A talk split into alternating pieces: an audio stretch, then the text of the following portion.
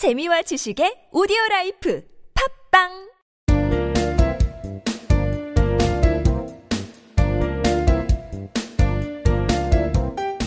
정진 출판사 패턴 영문법.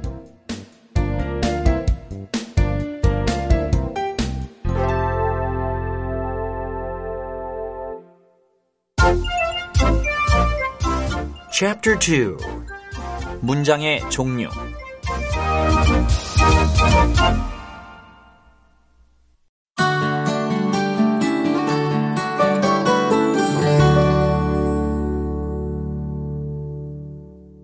Number 18 동사 원형이나 현재 분사를 목적 보호로 취하는 사역 동사, 지각 동사. Let me help you. 제가 도와드릴게요. 문법 포인트. 사역 동사. 누군가로 하여금, 즉 목적어죠. 무엇을 하도록 목적 보호로 시킬 때 쓰는 동사입니다.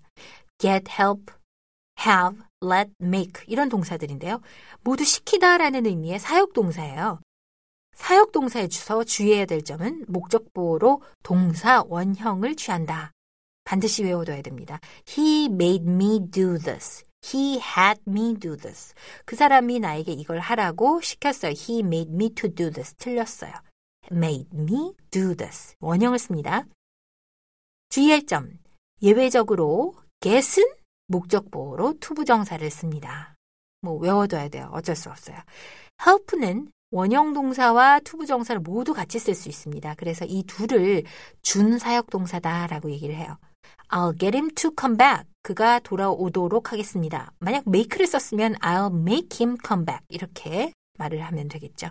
Let me help you find Jane 또는 Let me help you to find Jane 이렇게 두 가지가 다 가능하다는 얘기고요. 지각동사. 지각동사는 말 그대로 느끼는 동사죠. see, find, look at, watch, hear, listen to, smell, taste, feel 이런 동사들인데 지각동사는 목적 보호로 뭘 쓰느냐? 동사 원형을 쓰기도 하고 기본적으로는 또는 현재 분사 ing형을 취합니다. 목적어가 했던 그 행위의 어떤 사실성에 대해서 얘기할 때는 원형을 목적어가 능동적으로 행동을 하고 있는 그 행동에 대한 묘사에 초점을 둘 때는 현재 분사를 씁니다. I saw you enter the house. 당신이 그 집에 들어가는 것을 봤어요. 당신이 그 집에 들어갔잖아! 하고 이렇게 추궁할 때 말이에요. 그럴 때는 enter. 사실을 가지고 얘기를 하는 거예요. enter the house. 그런데 I saw you dancing on the stage. 당신이 무대 위에서 춤을 막 추는 것을 보았어요. 이건 그때 그 행동에 초점을 두는 거예요. 좀 더 진행의 의미, 행동에 초점을 둘 때는 어, 현재 분사 ing형을 취한다라는 것 기억해 두십시오. 문법 공식. 주어, 사역 지각 동사, 목적어, 목적 보어. I had my husband fix the computer. 남편에게 컴퓨터를 수리하게 했어요. Mom let me play outside. 엄마께서 내가 밖에서 놀도록 해주었어요. My wife made me quit smoking. 내 아내는 내가 담배를 끊게 했어요. I heard him shout. 그 사람이 고함 지르는 걸 들었어요. She saw me swim across the river. 그녀는 내가 강을 건너는 것을 보았어요.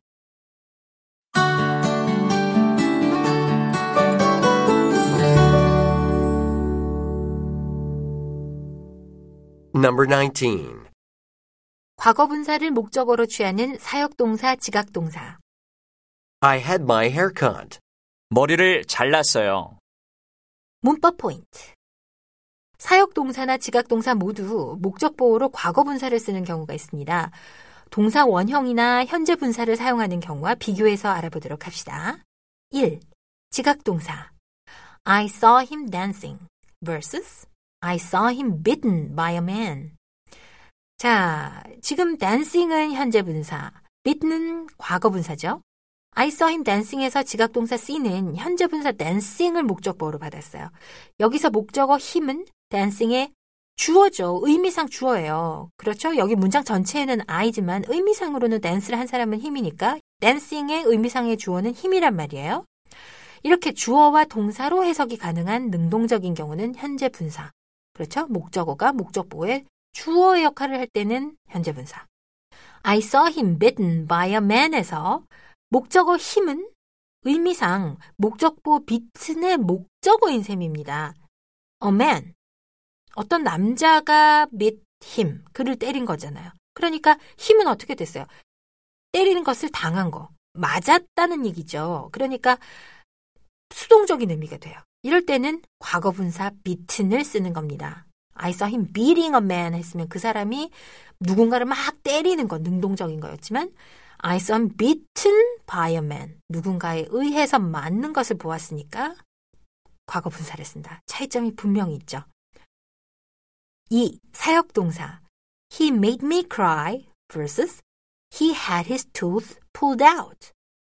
자, he made me cry. 여기서 사역동사 make의 목적어인 me는 cry의 주체가 되죠.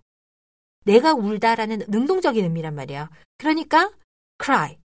이럴 때는 동사 원형이 되는 거죠.